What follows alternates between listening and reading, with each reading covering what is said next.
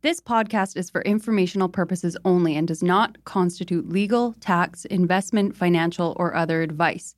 It is not intended to cause or induce breach of an existing agency agreement. Hey everyone, it's Adam and Matt. And uh, before we get started here today, we just wanted to jump on and say that we're posting one of our favorite episodes of the year, How to Crush Your Real Estate and Life Goals in twenty twenty-three with Clint Murphy.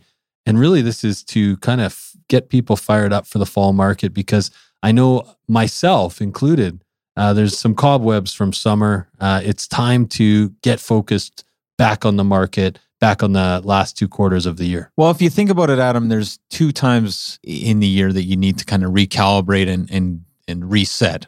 It's January and it's the end of August, September. So we're heading into a long weekend. Everybody's leaving Vancouver. It's a it, this is kind of a doldrum week for sure, but uh, but it's a good time to start thinking about what you want to accomplish in these last couple months. And this episode really stuck with me. Really helped kind of shape what I was doing this year, and I think it's uh, it's a great one to revisit. Yeah, and and a lot, you know, it's always great, especially when you're thinking about your real estate goals. Part of it is mindset, right? It's all mindset, really. It is. It's all mindset. It's a lot of mindset, and and so this is a great episode for that. Matt, the other thing I wanted to mention is uh, we're thinking about everybody in Kelowna right now. Lots of friends and families and colleagues in Kelowna, and uh, the fires specifically in West Kelowna, but kind of throughout the Okanagan. And we should say, uh, last week when it was, they were really raging, we had Hamia Lamam on uh, yeah. from Cressy, great episode. We did speak about Kelowna, but uh, we recorded that three weeks ago or a month ago. So a few people reached out and it was like, kind of felt out of context a little bit. So we just wanted to acknowledge that and hope everybody's safe. And uh, there's a, uh, yeah, terrible situation. So. Yeah. So uh, without further ado, this is a great episode to uh, complete the summer, last last couple weeks of uh, summer here, moving into the fall market. We've got Clint Murphy, How to Crush Your Real Estate and Life Goals in twenty twenty-three. Enjoy. Hello. Hello. Hello. This is the Vancouver Real Estate Podcast.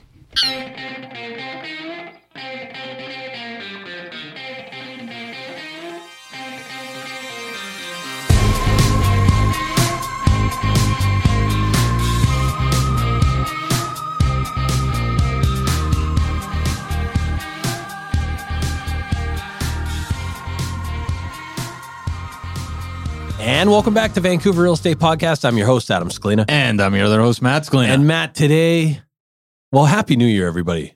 Happy New Year. You're, we're back in the studio. This feels like old times. Like old times. This yeah. is uh, this is kind of like riding a bike. I'm back in Vancouver. Got to say, it's pretty great being back in this city. You could go anywhere in the world, but when you get off that flight and you feel the air, even it was like crisp, but still like the rainforest kind of feeling. Get out of the airport. I'm like, man, it's good to be back. Driving along Main Street on my way home.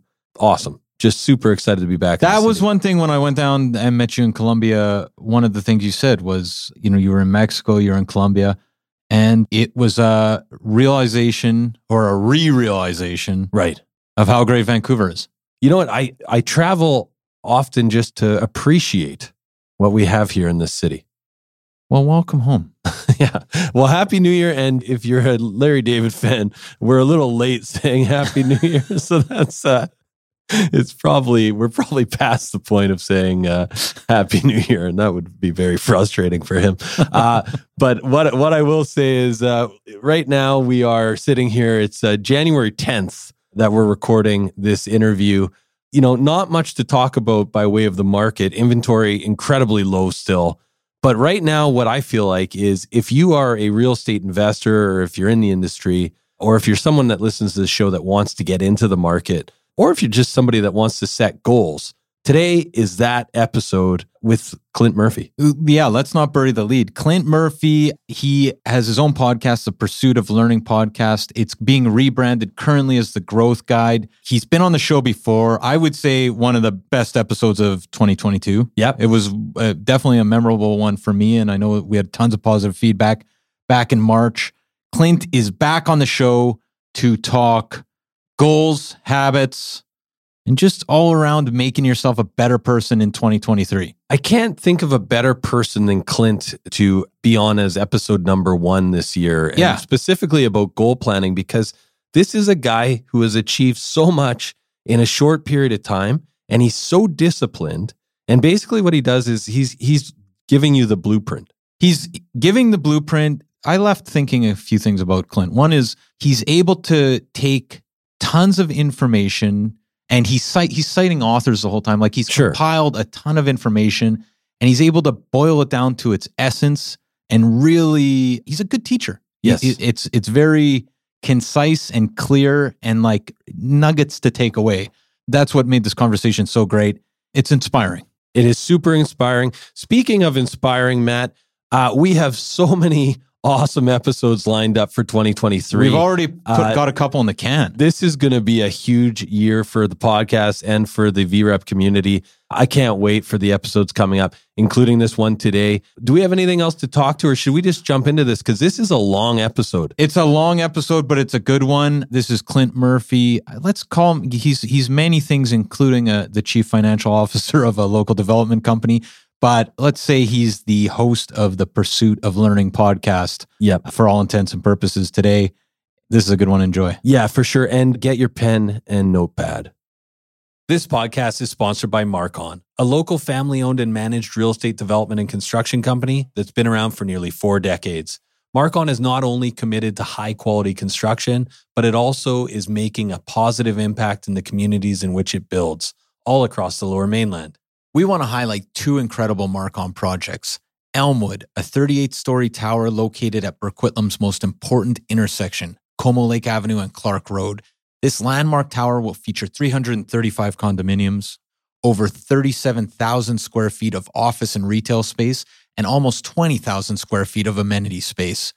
Elmwood has been incredibly popular with eighty percent sold currently, but they still have a great selection of junior one-bedroom all the way to three-bedroom homes remaining. Check out marcon.ca slash Elmwood for more. And Matt, we are also excited about Soen Haus, Marcon's newest community in West Coquitlam, with one hundred sixty-five homes ranging from junior one-beds to three-beds. Soen Haus offers the perfect West Coast aesthetic with a more nuanced Nordic-inspired design. Register today at marcon.ca slash Soen Haus. That's S O E N H A U S. Or you can learn more at marcon.ca or follow them at Instagram at Marcon Homes. Marcon, building for life.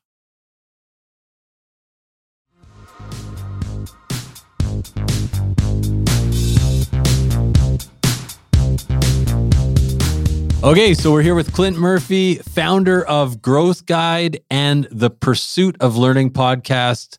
And of course, well, I'll let you say it, Matt. Past guest fan favorite? Right, yeah, of course. Yeah. And, and and welcome back. Genuinely, though, we should say past guest fan favorite. That was one of our, our most celebrated episodes last year when you were on. I think it was in March. Are you suggesting we're not being genuine? No, no, no, no. But Clint gave me a look like as if he thought I was putting him on, which no. is not the case. Yeah.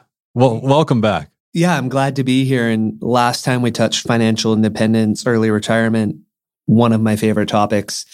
And now we're talking about goal setting and getting, am I allowed to say the S word on the show? Yeah. Getting shit done, which is my other favorite topic of many favorite topics. Right. And we should say, you were my intro to Fat Fire. Because one of the things I always kind of associated it with, with more of like living lean. And I, I like your version a lot better. Yeah, it's the, I heard one after your show, which was Hellfire. And that's, you get to such a good number that you live whatever life you want on your terms mm. and you don't have to work. I thought that was pretty spectacular. Hellfire. Hellfire.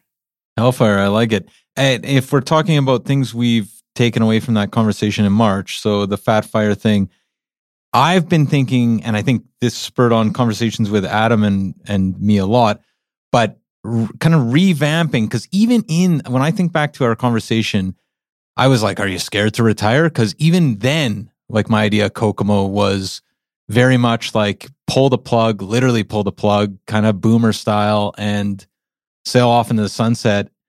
And now in an old think, fishing boat. Yeah, yeah. But now, now that I've been watching kind of your, presumably your transition with the growth yeah. guide and things, and, you know, basically going from you're adding what, a couple thousand people on Twitter every day, uh, to, to a new venture in life. this freedom, the financial freedom in retirement can be anything you want it to be, which is which is kind of a, a reconfiguration in the way I've been thinking about the next, well, for me, next twenty years.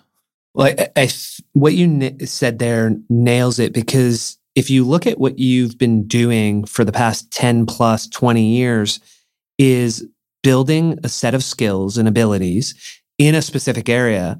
And when you stop doing your day-to-day job, that doesn't mean you can't take those skills and transfer them to other people in a way that you're still making money and enjoying yourself. So how do you shift your goal from I'm pursuing this for work to I'm pursuing this as a passion in a way that I can monetize it? Right. That's where the fun starts. Right. Yeah, I feel like I've truly thought a lot about and listened to it more than once, our conversation in March. So I'm excited for today. Yeah, yeah, for sure. And I, I think that's the big, it's it, you're you're more of an active retirement is is generally, if I remember correctly, our conversation, because I think it was, if I'm thinking of travel specifically, you would like to go away, work somewhere for like six months of the year, kind of remotely, and then be back in Vancouver for the other six months, but you're always doing stuff. Yeah, the way I look at it is when I pull the trigger, one of my friends said it's a bit more of a pivot, if you will. And that will be right, podcast, public speaking, coaching and consulting, courses, whether that's digital or live, and then private equity, real estate investing. So when I when I list those six or seven or eight yeah. things, you're actually ramping up. Yeah. It, and it will be a family business. My wife's already involved. She's retired. She started taking on some of those aspects already. It will be as busy or busier than I've ever been in my life. And it will move from working for someone at something I totally love and appreciate doing to pursuing my life passion. And we're going to talk, when we talk about setting goals, about pursuing your purpose or your why. And so what I'll be doing is much more in line with my purpose in life. Right. Well, Clint, last time we talked to you, it was it was last year. Yep. And now it's twenty twenty-three. New year, new Clint? New year, new me. Every year, I would say, and I think you guys both live this too, is every day better. And so when you do every day better, if you do the one percent rule every seventy-two days, you double. So that's why I don't think it's actually possible to get one percent better every day. Maybe you could get one percent better at certain skills. But the number one rule I've always had in life is make sure you go to bed better than you were when you woke up. And so it's always, you're always a new person. You're always new. Today, if I think about what I've learned in the six, seven months since I talked to you last, it's insane how much I've grown personally. And it's hard when you're in the moment, but when you look back and say, well, where was I at that point in time and where am I now? We tend as people to think incrementally and linearly. In reality, it's exponential. And so if you're growing every day, the growth that you have over six, seven, one month, two years, three years, it's exponential and it's pretty fun when you start thinking exponentially versus incrementally. Hmm. Man, what a mindset. I was just thinking when you said that, that I should say that to my daughter, you should try and go to bed better than you woke up. Do you, I'm just curious, do your kids like actually like listen to that and go like, yeah, right on, Dad? Or are they like, get lost? It's the, the second one. yeah. Yeah. Your kids never listen to anything. Yeah. Well, I shouldn't say anything. Like they they subconsciously file it away. Yeah. And you hear it at pretty cool times. Like I heard my son when he did his interview to get into the high school he's in, giving back answers that I'd been telling him for years. But it's that constant reinforcement. In his basketball academy, they brought in a trainer who trains N B A level talent. And he was talking to the kids and he was laying out all the things they should do. This is how you should journal. This is how you should set goals. Just going down the list. Yeah, yeah. And my son was explaining them all to me. And every time he said one, he would look at me sheepishly because it's everything that we as parents would say to him. But it took this guy who teaches N B A players yeah. for it to be real, for him to be like, oh, I should set goals, and I should practice deliberately, not just go outside and throw the ball around. I realized that the more you can bring in outside influence to have those conversations with your kids, and I've talked with some of my close friends to say, I think as our as our children are getting older, we should get together for lunches or dinners and bring the kids to the table and have the type of conversations about growth and learning and development that we would have together, but with them as part of the conversation. So now they're not just hearing it from dad, they're hearing it from uncle who they admire or auntie who they think, oh, she's great. They're hearing it from more people than just you. And the more we can expose them to those mindsets, because I don't know about you guys, but I didn't have that around the uh, kitchen table growing up in Mission. Sorry, mom and dad, I love you, but but I didn't. and and no offense to Mission. No either. offense to Mission. It's grown a lot since I left, yeah. It's a great place, love it. So Clint, I maybe as an opening question here, the question I was formulating was how important in your mind is having goals, which I think you can speak to it, but I think that's uh, it's obviously important. But I'm I'm more curious to hear your process to sort through the clutter, the the noise, uh, and find those really meaningful goals, and and then I guess most importantly, how you follow through on those goals over a prolonged period of time. Oh, I love it. So this is, I may have mentioned in our last conversation, I'm not sure if I can recall, that for a couple of years, I was a member of a group, the ARCA Brotherhood men's group. You meet on a weekly basis. You talk about what's happening in your life, support each other, help each other grow so that you can go back and be a better man, be a better member of your family, et cetera. And one of the common things that I would see with a lot of young men is one, a lack of purpose or direction, and two, an inability to go from A to Z. And so even if there was that goal, not getting there. And so I think those are the two things that I, that I would love to zone in on in that. And the first one is, without a purpose, there's a quote that says, man without purpose is like a ship rudderless at sea. A person without purpose is like a ship rudderless at sea. We can, we can use that. And so then the question is, how do you find your purpose? And are you, have you guys talked with anyone about the concept of ikigai on the show, the Japanese concept? Little bit familiar with it, but we haven't. I think this will be a first. Yeah. Okay. So what we're looking at is one of those fun Venn diagrams, and we're looking at the intersection of what am I good at? What do I love? What does the world need? And what would people pay me for?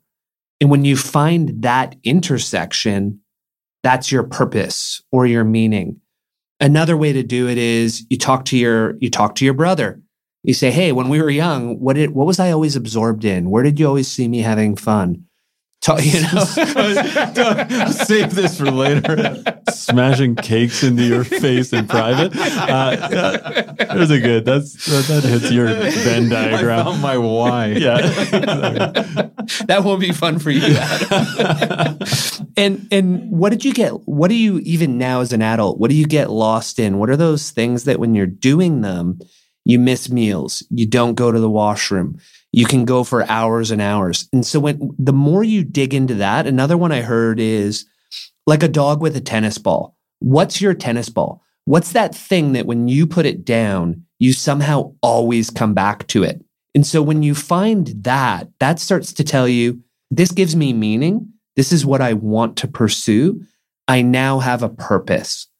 And then the question is, okay, well, now that you have that, how do you pursue that while still doing your job?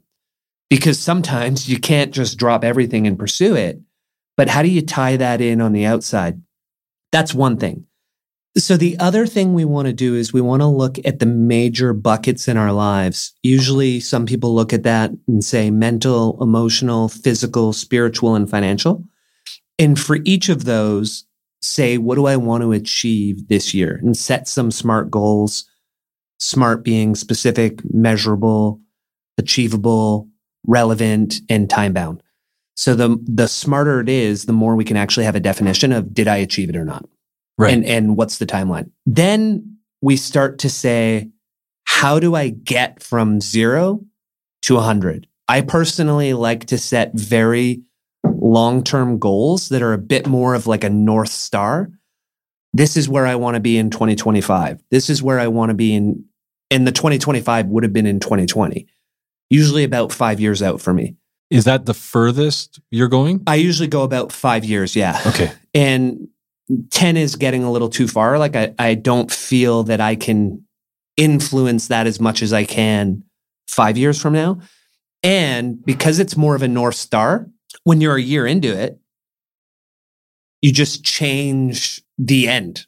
Right. right? So now twenty twenty-eight is where we're looking at.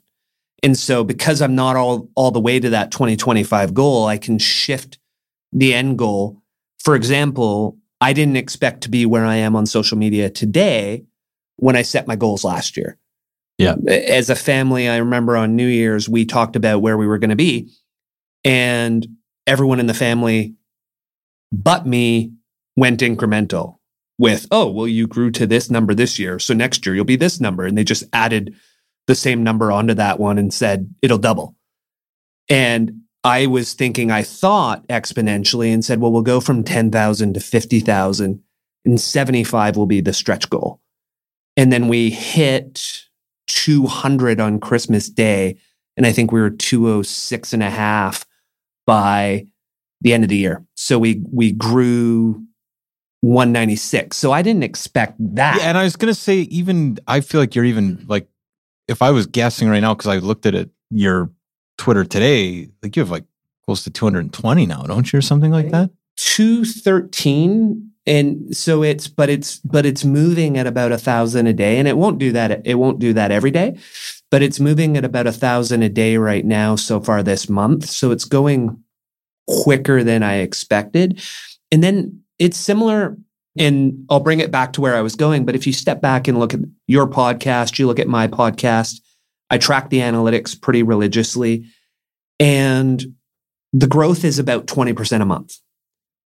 And so looking at that, based on where we were last month, I have an estimate of where I thought January would be.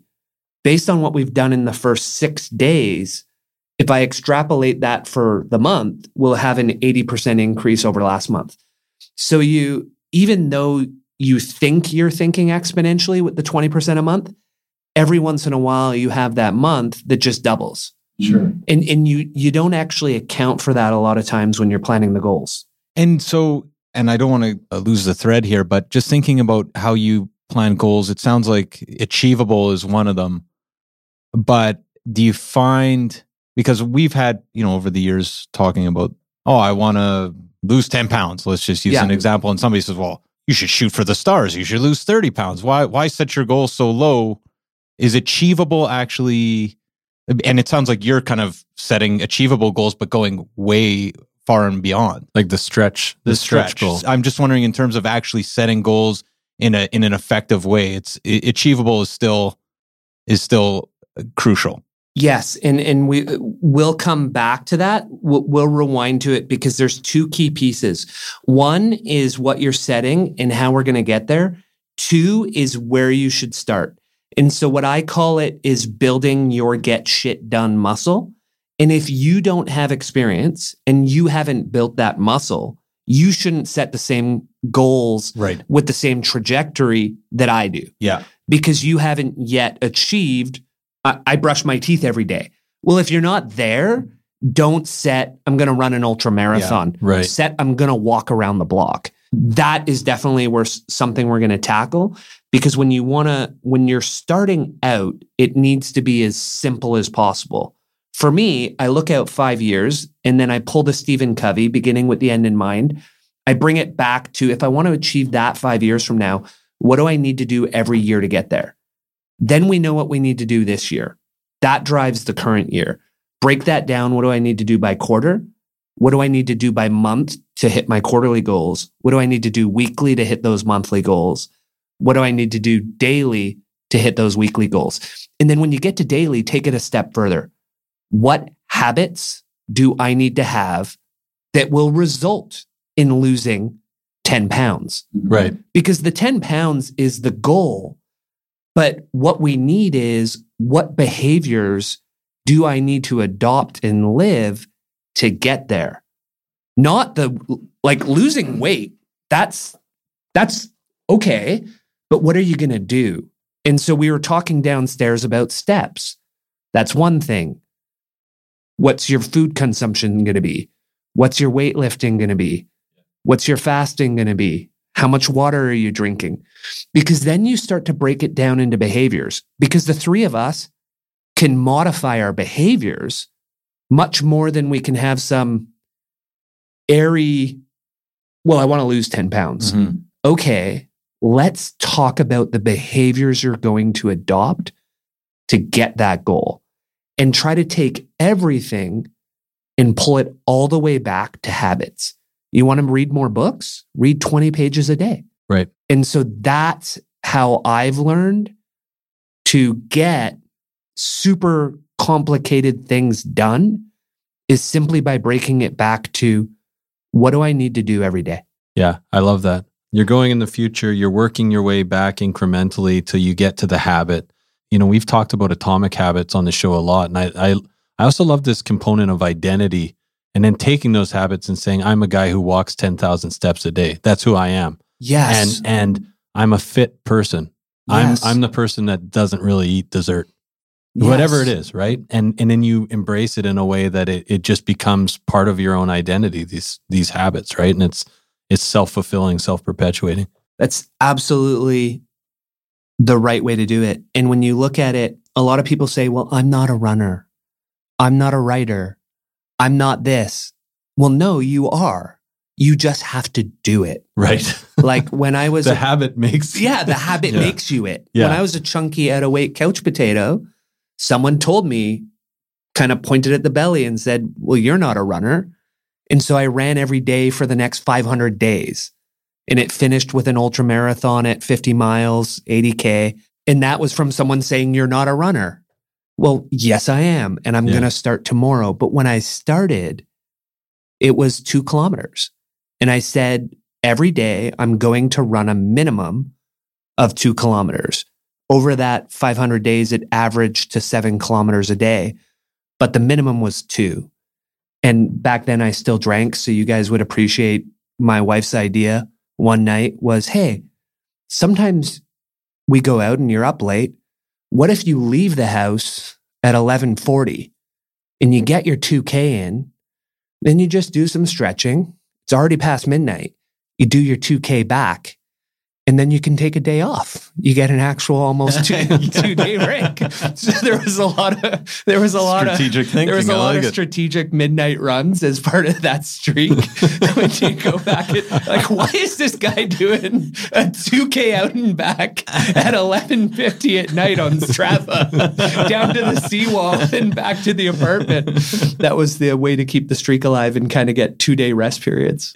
So, so this, and again, don't want to jump ahead, but so we're talking about, you know, finding meaningful goals and then follow through.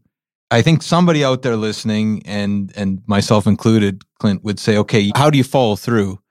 And that story about basically running an ultra marathon, I think, speaks to your personality, right? Somebody said, you're not a runner, and you were like, well, now I am, and I'm gonna yeah. run five hundred days in a row, come hell or high water, to prove them wrong, essentially, right? Like that's a pretty, not everybody has that will or the willpower or whatever that is. Being fueled by your haters. Yeah, yeah, or, or, or not, but but actually or, yeah. literally, and and this reminds me of Jordan McDonald, who has never been on the show actually, but he uh, does, I think, one hundred push-ups a day or something like that. Where, Works out every day. Where, he, yeah, he'll be, you know, come hell or high water, no matter the conditions, he's going to do one hundred push-ups, whether he has to leave a, a dinner party or or what. And I think it charts like y- what what you have and what Jordan has charts the very successful people, which you both are. But for everyone else listening, do you have, is there that don't necessarily have that ability to run an ultra marathon because somebody told them they're not a runner. Like, how how do you think about follow through in a more generalized kind of way? And that's where we come back to when when you're not there yet, you need to build that get shit done muscle. Right. So the exercise that I recommend for everyone that I that I learned in one of the books I read was you set the simple, you start with the simplest goal. Like, let's say, but it has to be at the same, the same thing at the same time every day. So you just say every morning at seven thirty, I'm going to stare at that photo on the wall thirty for thirty days. At the end of thirty days, you've now achieved that small goal. So you make the next one a little bit harder. You make the next one a little bit bigger. And you just keep incrementally doing that until you set a goal of, I'm going to read twenty pages of a book every day. And you do it for thirty consecutive days. When you've done that regularly, you start to develop the mindset that you are someone who achieves goals. And you start to develop an appreciation. This is why I love streaks. You start to develop an appreciation of streaks, and you don't want to give them up. And now you've done a small one of just staring at the wall. You've done one of reading twenty pages. And this is why, I don't know if you guys have heard of seventy-five hard. Yeah. Right? It's the program. You drink four gallons of water. You maintain a diet. You work out twice a day, one time outside. You read twenty pages, no alcohol. seventy-five hard. At the end of it, you are fit. And that's not what the program's about.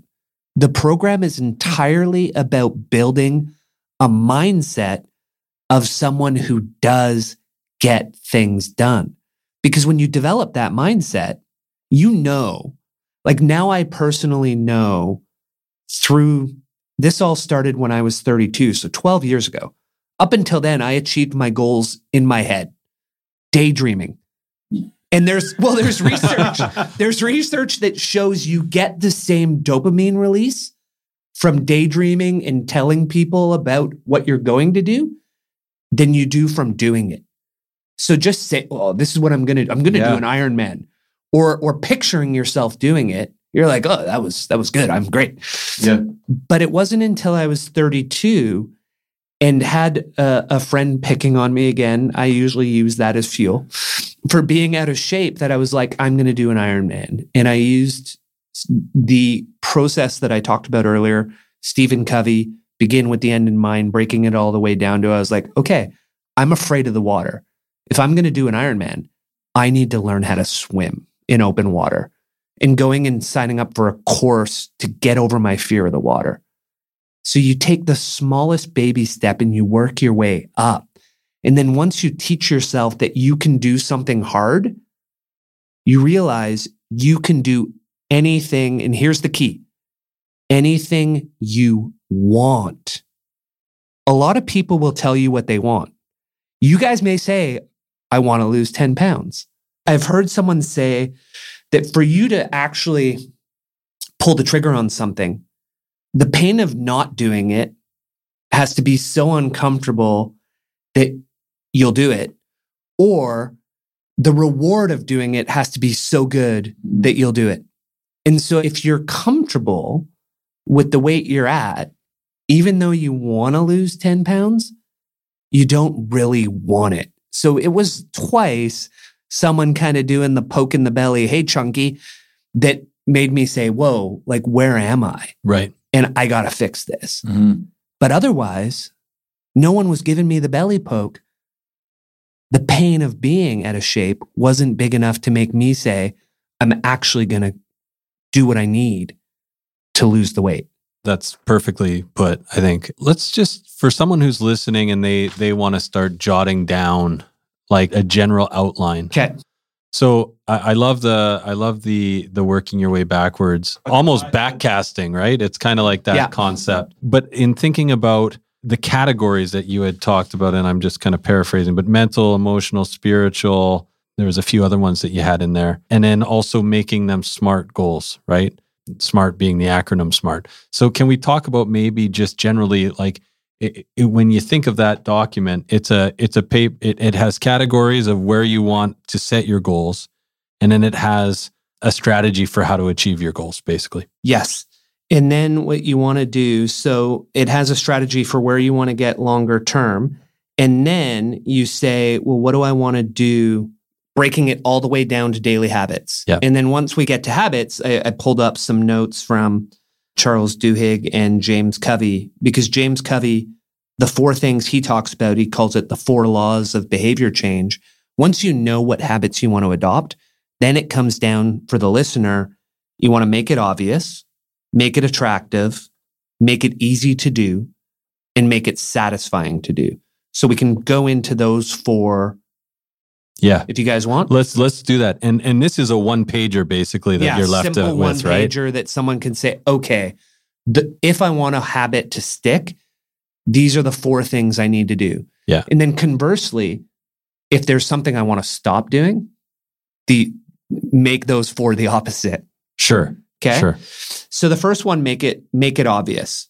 So for example, priming your environment. So you wake up, you've already got your running shoes at the end of the bed. You've already got your running gear. Oh, it's obvious. I want to run. Or you want to eat healthy. So downstairs in the fridge, you open the door. How have you set up the fridge to make the obvious choices the right choices? Mm-hmm. So creating your cues, priming your environment, and the key thing being it's easier to avoid a temptation than use willpower. Right. So the more we can eliminate willpower from the equation, the better. So don't have bad, like Tim Ferriss just had James Covey on the other day, and it was like, if you don't want to eat chips, don't have chips in the house. Right. Right. If you don't want to drink beer, don't put beer in the fridge. So the more they can set it up, so it's always obvious what that behavior should be. Put your dental floss right beside your toothbrush, as an example. For making it attractive, what we want to do is we want to adopt behaviors that are rewarded in society. So go to the gym, drink water, things that people will be like, oh yeah, that's a good behavior for you to pick up. And here's the key thing. We want to surround ourselves with people who are already living the behavior that we want to adopt. So you always hear your network is your net worth. It's the same with fitness. It's the same with intelligence. When you want to be better physically, surround yourself with people that are physically fit.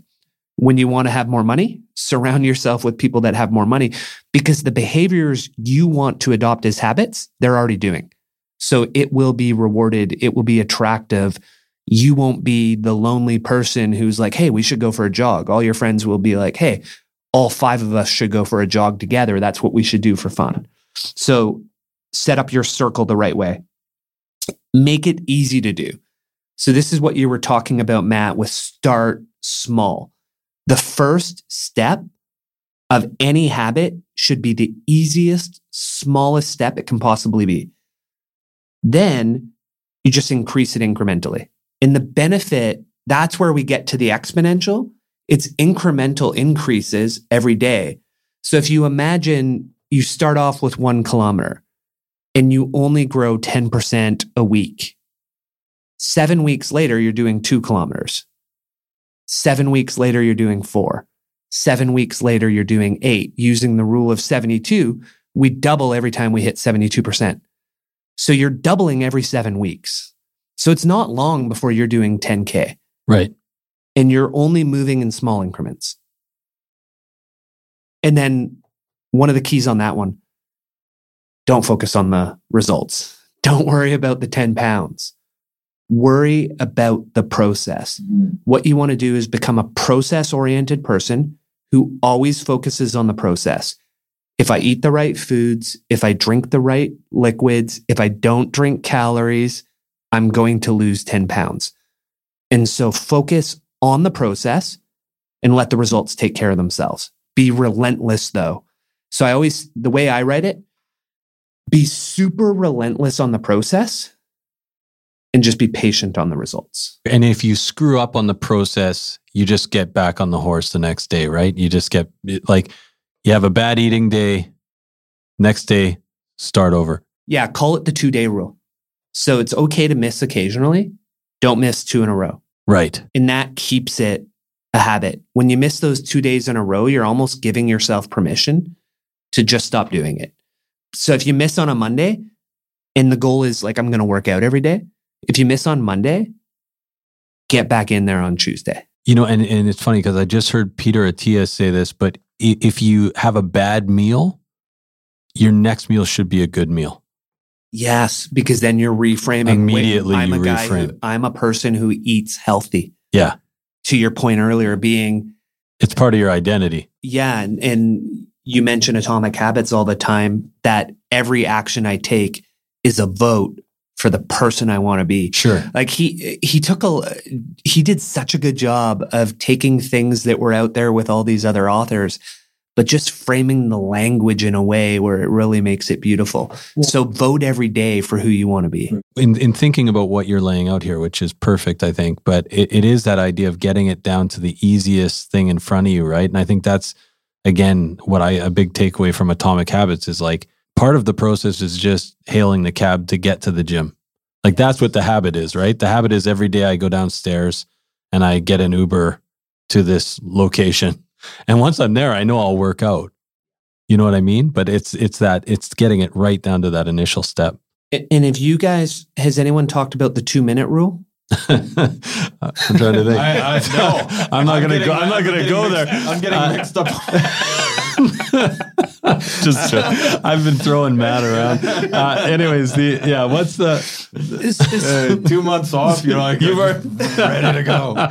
So, so the two minute rule is whatever you wanna, whatever it is that you want to do, even when you don't feel like doing it, do it for two minutes, because once you get started, you'll get it done.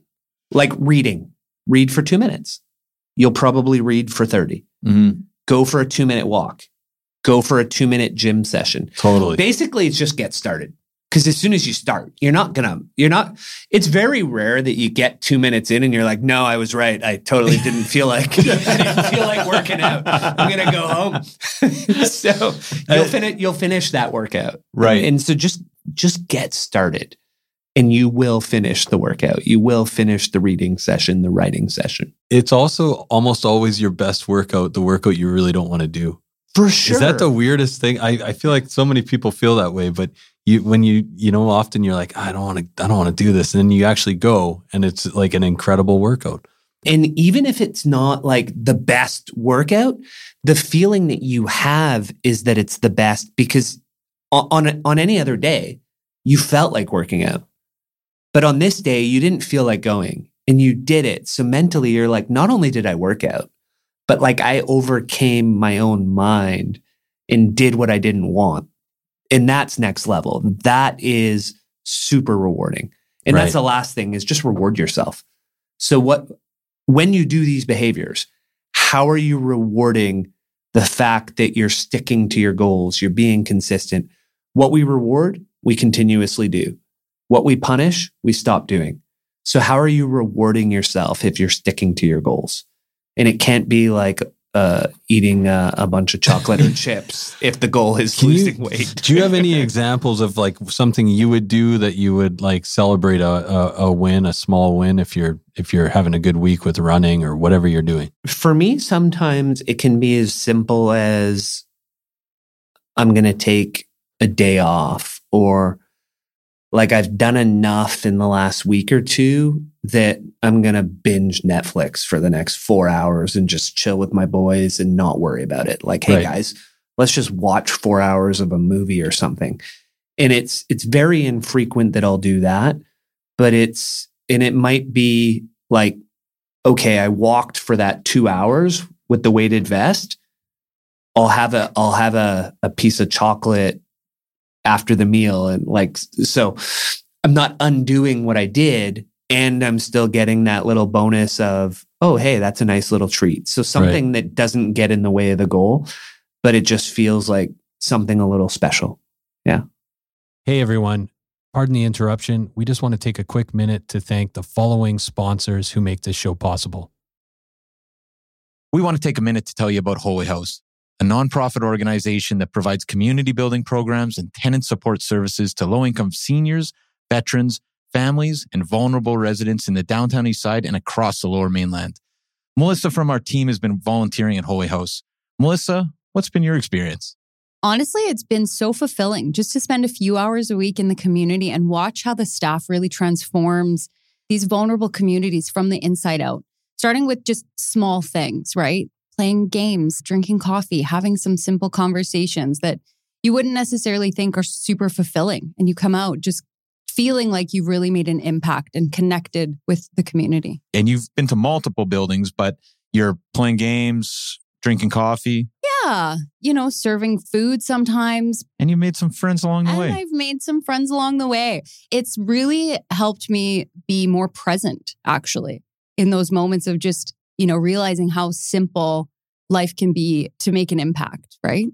Fantastic. And if you want to learn more, you can definitely check out Jenny Konkin, co-founder of Holy House, who is a past guest fan favorite on the show, or head over to holy house dot c a where you can donate or volunteer, and they're looking for both donations, and they definitely like volunteers. That's holy house dot c a.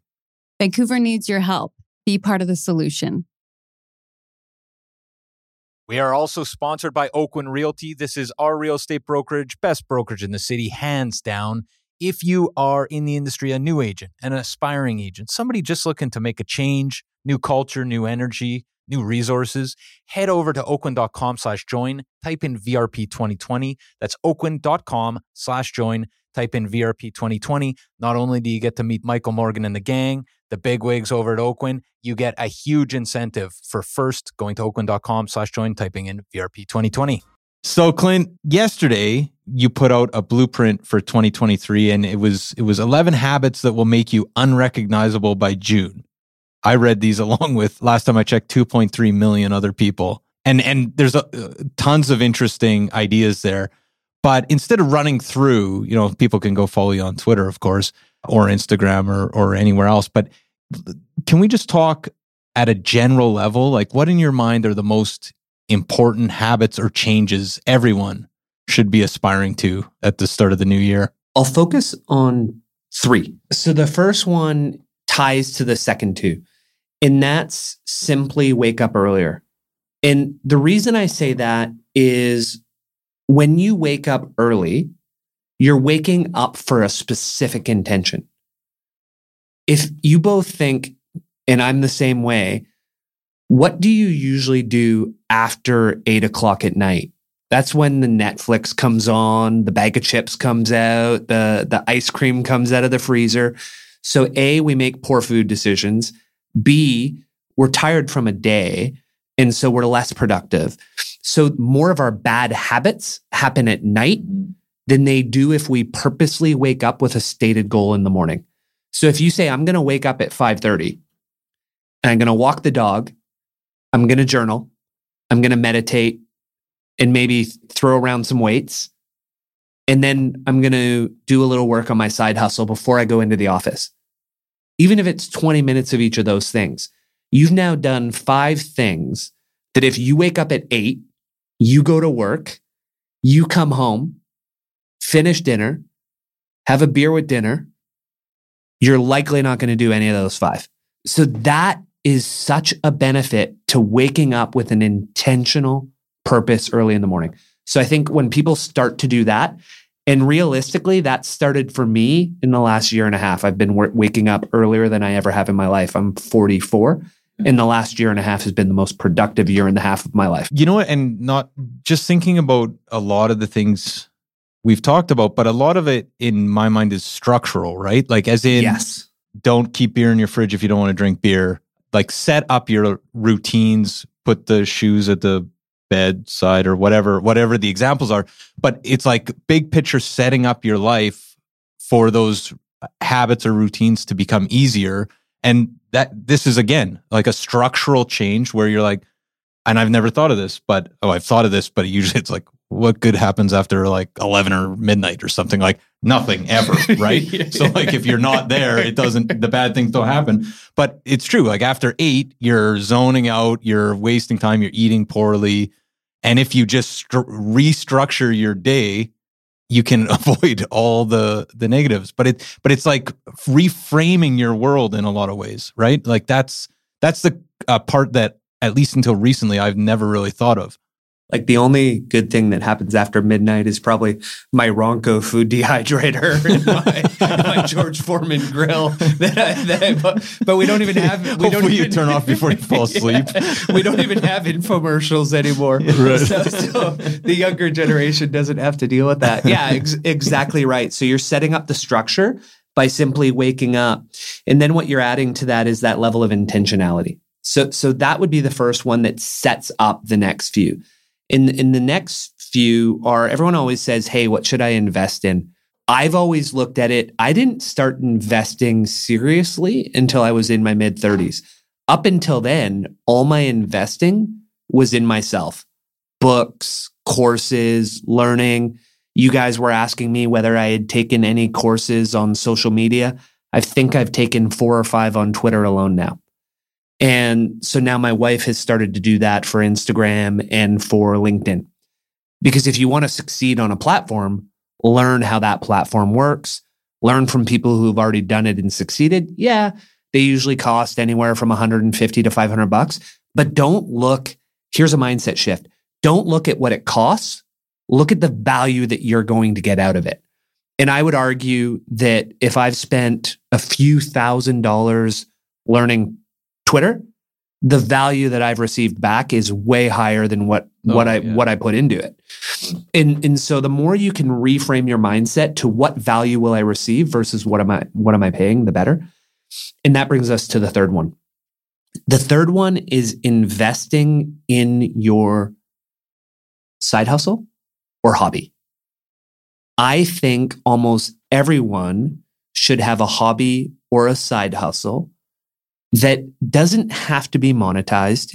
It could be a passion project like mine is, and it should have potentially the ability to be able to be monetized.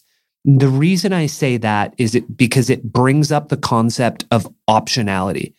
And the more time you spend with people who have wealth, one of the number one things they're always looking for is optionality. And if you're employed, and we have a recession, or we have this chat G P T that wipes out some jobs, what's your option? What's your fallback? And if you've built a social media following, or you've developed a skill set or a hobby that could generate you an income, you're protecting yourself. You're recession-proofing yourself. And the more we can do that, the better. Which ties into the last one, is rare skills. And so when you look at what you guys are doing as realtors who are also podcast hosts, you're developing abilities in interviewing, public speaking. So the more we can take, let's call it our talent stack. So right now, originally, I'm an accountant. Then I say I'm going to learn how to write, whether that's fiction or nonfiction. I'm going to add in that learning social media. Then I'm going to add into that public speaking. When you combine those, all of a sudden, I'm an accountant who can do this, this, and this.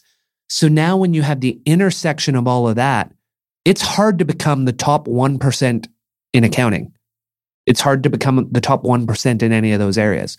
But when you combine them all together, you're a unicorn. You're a unicorn. And so how many other realtors have a very popular podcast in their home demographic? Like the amount of traffic. None, none that we'll n- mention. That you'll mention, no.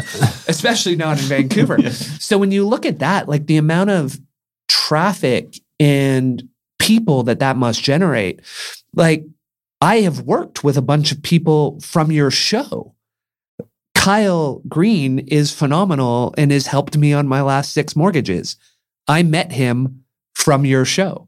So when, when you look at that, that is what I call building rare skills. So build rare skills that can feed into your side hustle, which takes your investment in learning and do that by waking up at five a.m. Sounds easy. Setting the alarm right now. Yeah. So much of what we've talked about are concrete things people can put into action, right? But I want to get like a even more concrete here. So we were talking off air, and so when you're on the show in March, you said you had like twenty thousand followers on Twitter, right? I remember when you you tweeted something about our show, and this was sometime in the fall, I think, and Adam was like, oh my God, Clint has like one hundred sixty thousand followers on Twitter. Yeah, thanks for like that, by the way. Mind-blowing.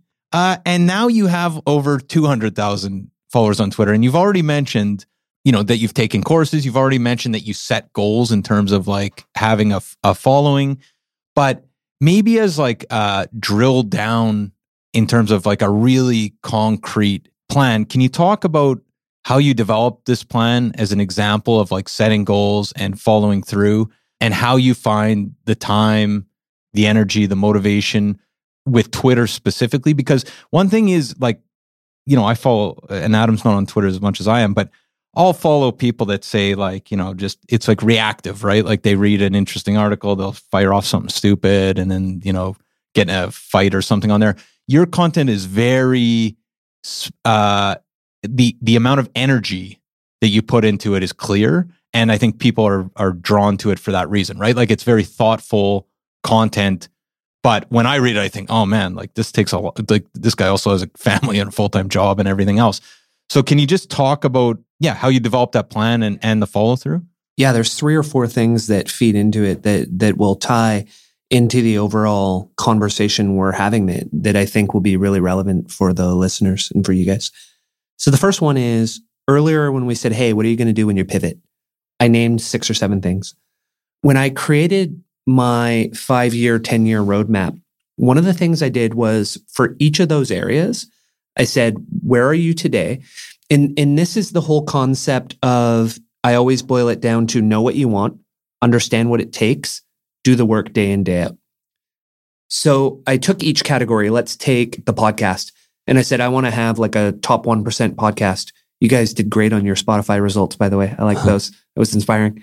So the I looked at it and said, where do I want to be? What will it take to get there?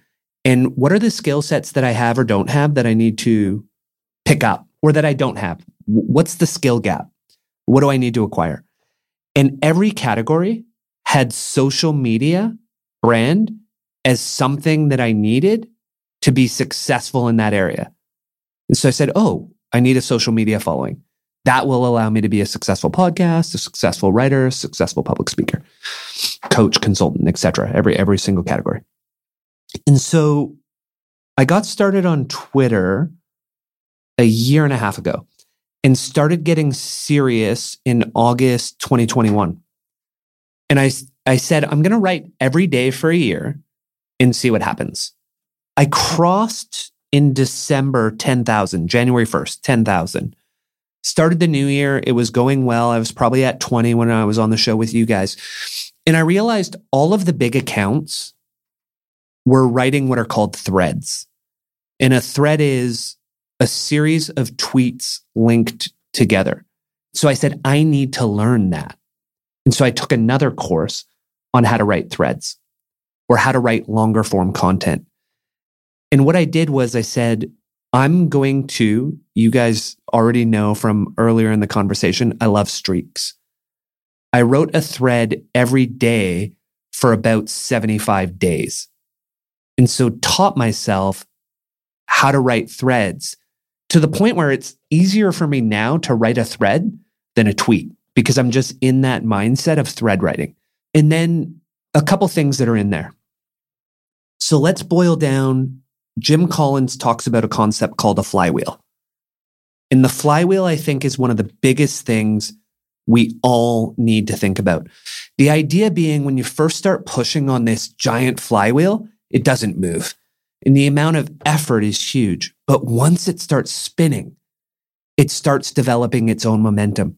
And so when I looked at it to your why, I said, if I grow on Twitter, the guests that I get on the podcast I'll be able to reach out to more influential guests because I'll be able to say, like, I'm going to promote it to more than just my mom and my cousin in Winnipeg. So then I grow better guest, not better, more influential. Now I'm going to talk about them on Twitter. You're going to say, well, I want to read what you're writing. Twitter grows, podcast grows, Twitter grows, podcast grows. So they fuel each other. And once you get that flywheel built, the momentum takes care of itself. And that's proving to be accurate and proving to be true. So that's the flywheel. The second concept is, as a kid growing up in Mission, let's say with A D H D, who never did well in school, and lower middle class, I've always had a mindset of a third line winger. So it's, how do you be successful? Well, I look at these other big accounts and I think of, I see like a lot of them like went to Stanford, went to Cornell. Like, these are pretty darn bright, capable, educated, amazing stars. And I'm a third line winger. So how do I keep up with them? I outwork them. You may be smarter than me. You may be more capable at X or Y or Z, but I can control how hard I work and I will outwork them. I'm smart enough, I'm capable enough in the content, and I'm willing to grind. That third line winger who shows up, they get in the corner, they get their nose dirty, they have a shoulder injury, they don't tell the coach. What do you think happens if you tell the coach? You're in the press box and you might never come out. So you just play through the pain, get the job done, smile at the coach, sit on the bench, go back out night after night. So that's been my approach. The mentality is to just grind, grind, grind. And somewhere in there, you get a couple big goals. And so we had a couple threads that went very viral. There was one on Microsoft Excel that had twenty-seven million views. Oh. And so that one, we picked up twenty-eight thousand followers in a weekend. So it was pretty insane. And from that, you just start learning what to write and how to write. And the other thing you do, Tiago Forte in, in his book, Build Your Second Brain, talks about a concept called information packets. And we already talked about the concept of starting small. But the idea of information packets is, when you think about threads, like the one I just wrote, it was, I think I said eleven habits, but there were twelve. So there's twelve habits. Adopt these twelve habits. You'll be unrecognizable in six months. Well, I've been writing for over a year now. So most of the habits that I talked about there, I've talked about before. And each individual one is an information packet. So if I'm going to talk about, Adam, you should read more. Well, hey, I've wrote that piece on reading eight times. So I just go in my search box and I type read from I am Clint Murphy, and it pulls up the last time I wrote about that. So I look at it and say, oh yeah, that's one of the habits I want them to adopt. Let's tighten up the wording because I'm a better writer now than I was then. Mm-hmm. Let's put that back into the thread, which brings up the idea of repurposing. Because if we're growing by twenty-five thousand followers a month and we're shedding followers, because it's not straight addition, you're losing some as well. Every three or four months, you have a new audience. And so that thread that you wrote three months ago, you pull it back out of the drawer. The bigger you get, the gap between pulling it out of the drawer has to get longer, because now it takes a longer period of time before you have a new audience. So now my gap might be five months, which means in, in December or January of twenty twenty-four, don't be surprised to see if you adopt these six habits in June of twenty twenty-four, you'll be a different person, right? Because the same things apply. The same timeline applies. And that's why you see between December twenty-fifth and January first, almost every major account throws, hey, here were my here was my best writing of the year. We all throw out our E S P N highlights. Here were the best threads people I follow wrote. Here are the best accounts to follow that I found this year. And those things get gobbled up. So you do your best of. So if you if I look at December, I was on pace for it to be my worst growth month since I talked to you guys last. I was on a three-week break. So instead of writing three threads a week, I was able to write one almost every day. And I was able to take advantage of the new year's coming, new year, new you. here's what you should do to achieve your goals. Here's the best of dot, dot, dot, dot, dot. And it ended up being a great month for picking up, picking up new follows. So you're able to repurpose content. You build your flywheel. You approach it like a third line grinder and you just get out, you do your job, you show up and you put in the reps. And for a period of time, I, I definitely was, to your point, tired. With my wife retiring and taking a lot of stuff off my plate, that's helped. And then the other thing we've done is we've started to build systems. Most of what I did in twenty twenty-two was flying by the seat of my pants. Like get home, have time with the family, put the boys to bed, and then be like, oh, I have to write something for tomorrow before I press publish. And just pulling out the laptop and going. Now we're building systems. We're building what I call a content engine, where we're going and researching what are the most common questions Matt Sklina asks about financial independence. We're getting a list of them and we're saying, okay, this week on Thursday, we're going to write about that. We're going to to BuzzSumo and saying what content went viral on YouTube, viral on Instagram. We're going to bring that to Twitter. Mm-hmm. And so we're being more systematic about it and saying, Tuesday, we're going to write about this, Thursday, this, Saturday, this. Can write it all on the weekend and then have it ready to go during the week and just press the publish button. So the more systematic we can be, the better we'll perform and the less stressful it'll be. Mm-hmm. And so that's everything my wife's doing, is basically doing a lot of a lot of the legwork for me to help me. And she's taking courses on how to have those content operating systems and how to build that. So it, it will be, I think twenty twenty-three will be will be epic from that regard. Wow. So no time for pickleball. In her retirement. I still haven't played. Have you, have, you guys, have you guys played tennis? Actually, I have. I have once. And it was, I play tennis as well. And it was, it was pretty fun. Ah, yeah. I, I, I don't think I'd admit that to everyone, but. You wouldn't, you wouldn't say it on the podcast. I wouldn't say it. I wouldn't say it publicly. But. Oh, that's amazing. Well, Clint, we have this segment called The Five Wire. Five lighthearted questions that we end every episode with. Also, um, before we do that, I just want to say, in prepping for you coming on, we came up with some questions, and like we literally only got through like three of the twelve. Would you come back sooner than later, and we can, can we can go through the rest? It's an incredible hour, and I'm sure the V R E P community is going to get a, a lot from out of that for sure.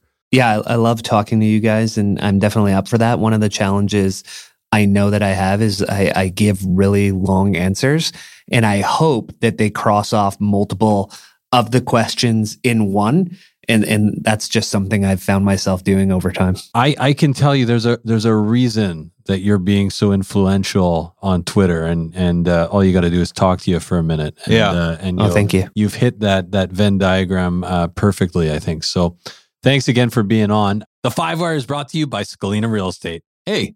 That sounds familiar. Scalina Real Estate is a full-service real estate company serving Vancouver, offering comprehensive, tried and tested buyer and seller systems. With over a decade in the top ten percent of realtors in the Lower Mainland and a perfect five-star Google review, Scalina Real Estate can help with all your real estate needs. We also have an extensive network of the best industry professionals and trades right across the country. There's no reason to not get in touch. Head over to scalina real estate dot com to find out more. Uh, Five Wire, Matt.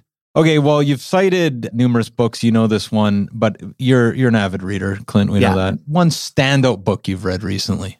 The one book everybody should be looking for. I'm having this person on my podcast tomorrow, and it's Brad Stolberg. And so I am pulling up his book to get the exact right title. And it is The Practice of Groundedness. So Brad is Steve Magnus's partner. Yeah. We talked earlier off air about do hard things. And so when you when you look at that combo of approach to life, doing hard things and also recognizing that people like us who are driven to do hard things, sometimes there's downsides to that. Sure. And so what is this practice of groundedness? To bring it back to a healthy pursuit.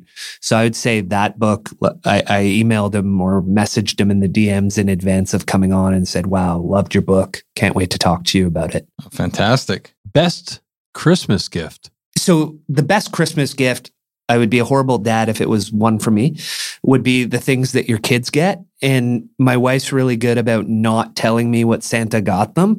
And so uh, seeing them open up their Christmas presents is pretty cool. And they, the little guy got a pair of the low top Jordans, the uh, Tar Heels color. Oh, nice. So those, like, he looked pretty fly. He got his full Nike joggers, hoodie, and they both got basketball jerseys. One of them got Steph Curry. One of them got Ja Morant.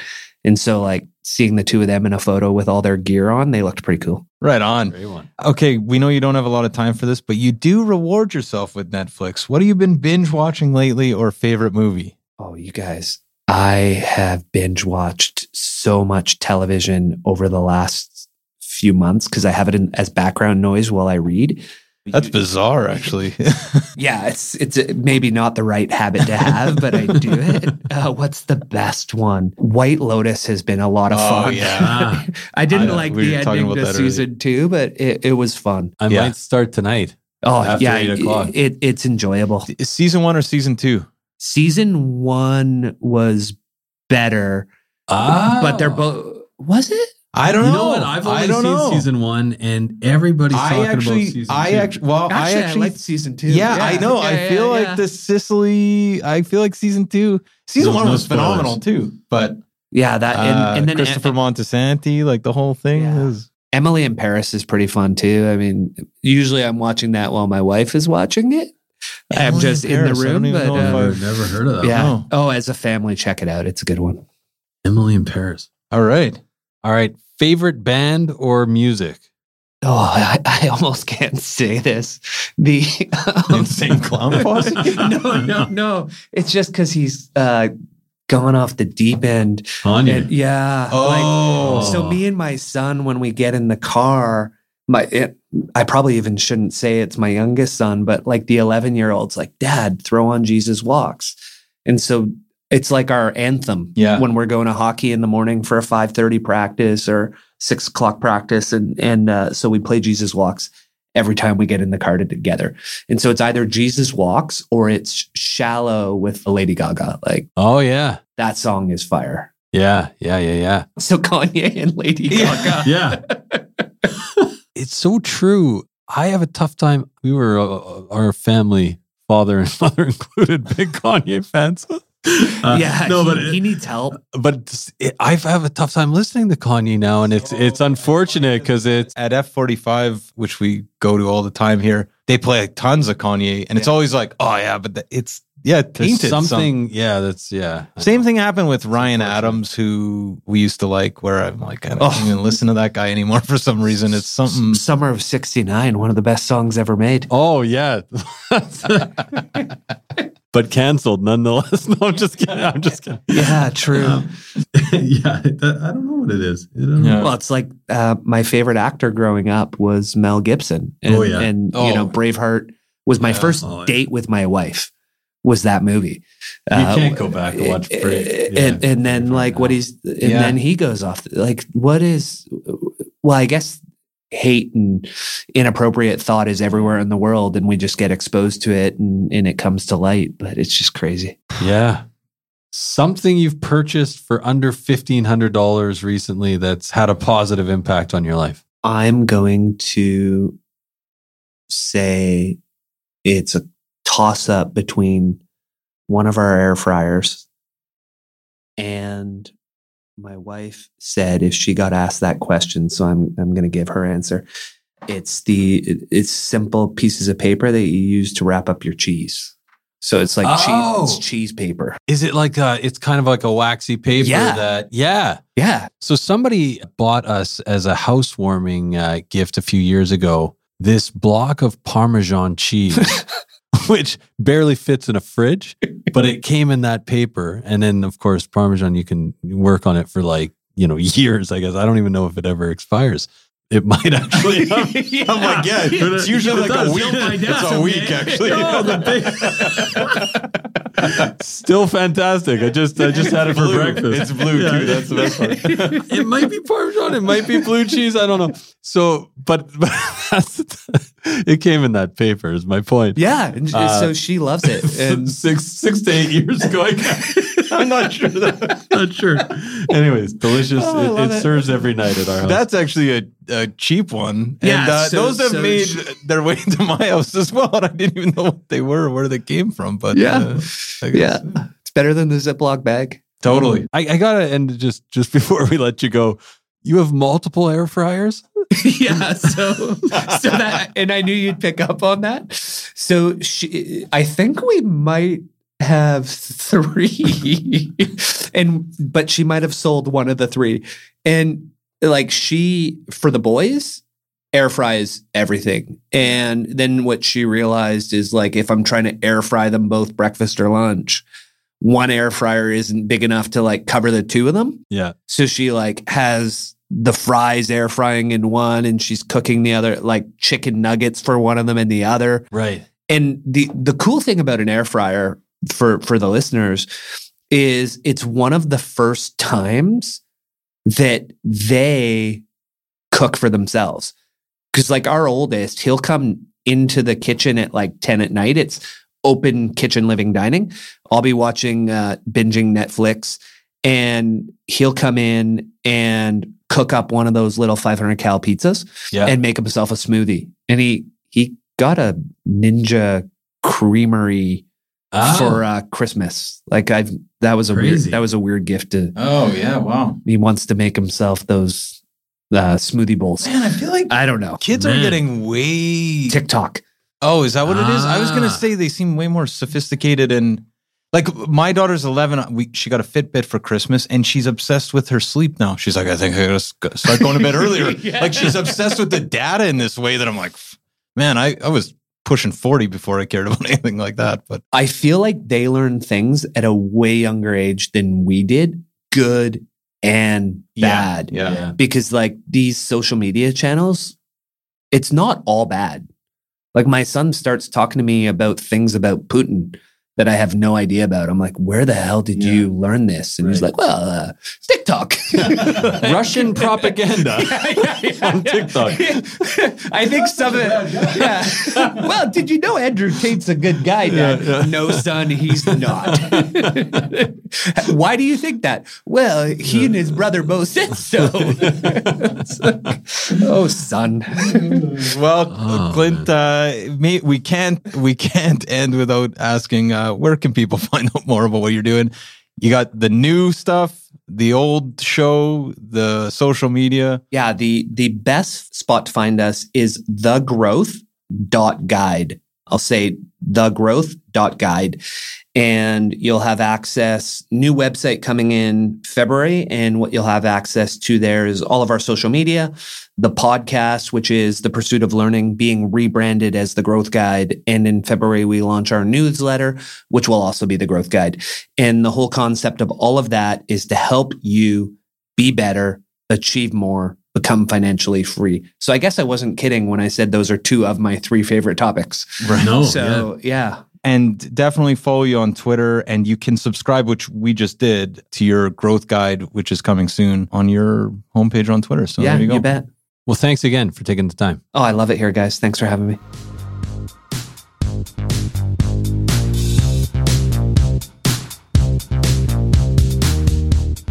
So there you have it, folks. Our discussion with Clint Murphy, host of the Pursuit of Learning podcast, which is soon to be The Growth Guide, which it sounds like there's going to be a lot of changes. I've already signed up for for the Growth Guide newsletter. Exciting yeah. stuff. You know, we had such a good time with Clint in studio. He stuck around a little bit longer afterwards. I had to leave. And had you to had leave. to leave, but we had a good conversation. And there were so many laughs in uh, while we were recording this. There's a few moments that we there's probably some awkward edits for, for Braden, our producer. But anyways, it was awesome having him down here, and always a good time. Oh, yeah. Yeah. What What's the one takeaway for you? Well, I, I love, so, okay. So I, I learned of this idea of backcasting. I, I'm a big fan of uh, Peter Attia and backcasting from like a health perspective. So like he always talks about you know, where you're going to be when you're one hundred years old or whatever, and, and working backwards to get it. I like it a lot, as Clint is talking about it, from the goal setting, right? Like right. to figure out exactly where you're going to be five years from now or ten years from now, what you want, who you want to be, and then kind of backcast to what you have to do and distill it down to the things you have to do today, right? And, and everything you do in your day, and let that kind of dictate. Because at the end of the day, for me, it's so much easier. I'm the type of person that if I wake up and I know I have to do these three things in a day, it's like the how to eat an elephant, right? It's like one bite at a time. And that's, that's for me. Like I, if, if all I know I have to do is like run for thirty minutes, eat clean and do whatever, I can get it done day to day and add just another day. And it's not overwhelming. Right on. Yeah. I, for me, I think this idea of going to bed earlier. Yeah. I've done that for the last week. It hasn't actually translated to waking up earlier. I actually got ten hours of sleep last night. What's your... It's I, al- almost... It's crazy. I've I've gotten more sleep since I talked to Clint. So, like, my wife's not thinking I'm depressed. Really? You're like a you're like a thirteen-year-old. Like, well, yeah, like it's like, eight fifteen. Good night. And then instead of the five a.m. club, it's like seven fifty-five. And I'm like, oh my God, I got to get my kid to school. Well, I've been... Because I was on uh, East Coast time. And I just kept with East Coast time, and and we we started putting the kids down at like four in the afternoon. we're gonna we're gonna stick with that. I like took her out of daycare. Time for bed. They're up early. To yeah, yeah, exactly. Uh, we've had some great nights, but we're back on Vancouver time. That's the best part. Just keeping the kids on on East Coast. Um, Haven't seen him in a while. It's uh, nine. It's nine in New York here. Yeah, exactly. But no, what's funny is we actually were we've been going to bed super early, but I've been getting up at like five in the morning. I'm I'm reluctantly part of the five a.m. club right now. It's crazy getting up at five a.m. But because like by by the time it hits noon, and this is we joke with Corey Wright about this, who's a five a.m.er. Yeah. He's more like like probably like a four a.m.er. Yeah, but. By the time it hit, it's noon, you're like, is this day over yet? Yeah, this like is I'm crazy. If done. You ever feel like you don't have a lot of time, just get up earlier, because all of a sudden it's like you have too much time. Yeah, nothing good happens uh, after eight p.m., that's for sure. Yeah, that used to be midnight. But what, it's like, I was thinking about this. You can tell everybody's getting older early. Yeah. It's like nothing good happens p m? After six thirty. Like, yeah, right after dinner, it's like. Yeah, no kidding. Oh, and then the other thing that uh, is was a big takeaway was you two talking about White Lotus. I finally, oh uh, man, is that he, the? So I think Clint was actually. I was trying to think of who this was, and I think it was Clint. I think he first said the season one, then said season two. Yeah, I am convinced season two was the masterpiece. Oh, I actually, I I agree so far. I've got. I've got the last episode to go still, which obviously the tension. You're gonna, in the moment where like he's built the tension so it's unreal. Yeah, it's unreal. Yeah. Also, the best, the best opening song. Uh, man, H B O just always yeah trying to make that noise, of flicking your tongue back and forth. uh, and it was, uh, yeah, it's, all uh, the art is that actual. The question I had too is that actual artwork. I don't know. But have you know. noticed? Have you watched? Well, I think, yeah, but it ties in with the... Uh, yeah, of course. But it, I'm just wondering, is that like... No, anyway. For another show. Let's leave it for another show. Uh, what else do we have before we cut for the day, Adam? We have Vancouver Real Estate Podcast dot com. I don't want to put a timestamp on when this new site launches, but... It's coming. In and likely in the next week. By yeah. the time we're we're talking to you next week, we'll probably have a new new website. Super useful stuff. Way... Uh, Way better summaries, easier to access. It's super exciting stuff. This is Vancouver Real Estate Podcast dot com. And so many photos of us, like almost to an embarrassing uh, degree. I like it. Yeah. Yeah. It's, there's a lot of photography on yeah. there. Yeah. Anyways, it's, yeah, lots to, lots to see. Lots to see. We'd love to hear your feedback. Yeah. Are there too many photos of us? Happy to remove them.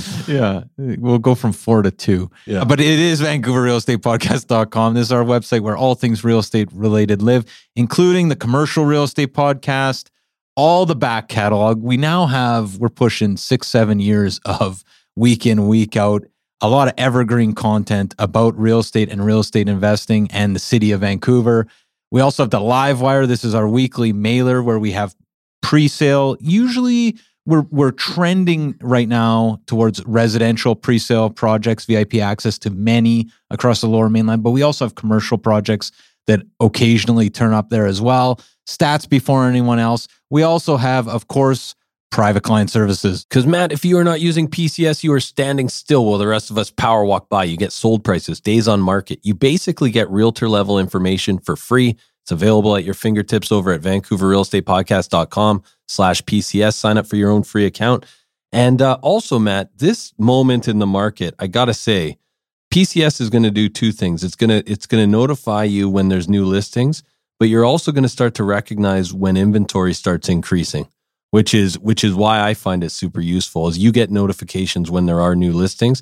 Also, it's going to give you sold prices, so you're going to see what things are selling for in real time. And days on market, it basically gives you all that information you need to make educated decisions. Yeah, for sure. And you can do it for sub areas as well. So if you have a specific location you're interested in, we can do a map search and, and get you listings just from that specific block even. Absolutely. If you want to talk about that, you can try me at seven seven eight, eight four seven, two eight five four or Matt at vancouver real estate podcast dot com. Or you can try me at seven seven eight, eight six six, four five seven four or Adam at vancouver real estate podcast dot com. We also got that Kokomo line, of course, info at vancouver real estate podcast dot com. Well, have a great week, guys. Good luck with the goal setting. And yeah, this is going to be a fantastic year. twenty twenty-three. It's, it's the year. It's here. Feeling good. Get used to it. two thousand Faces for Radio. Subscribe today.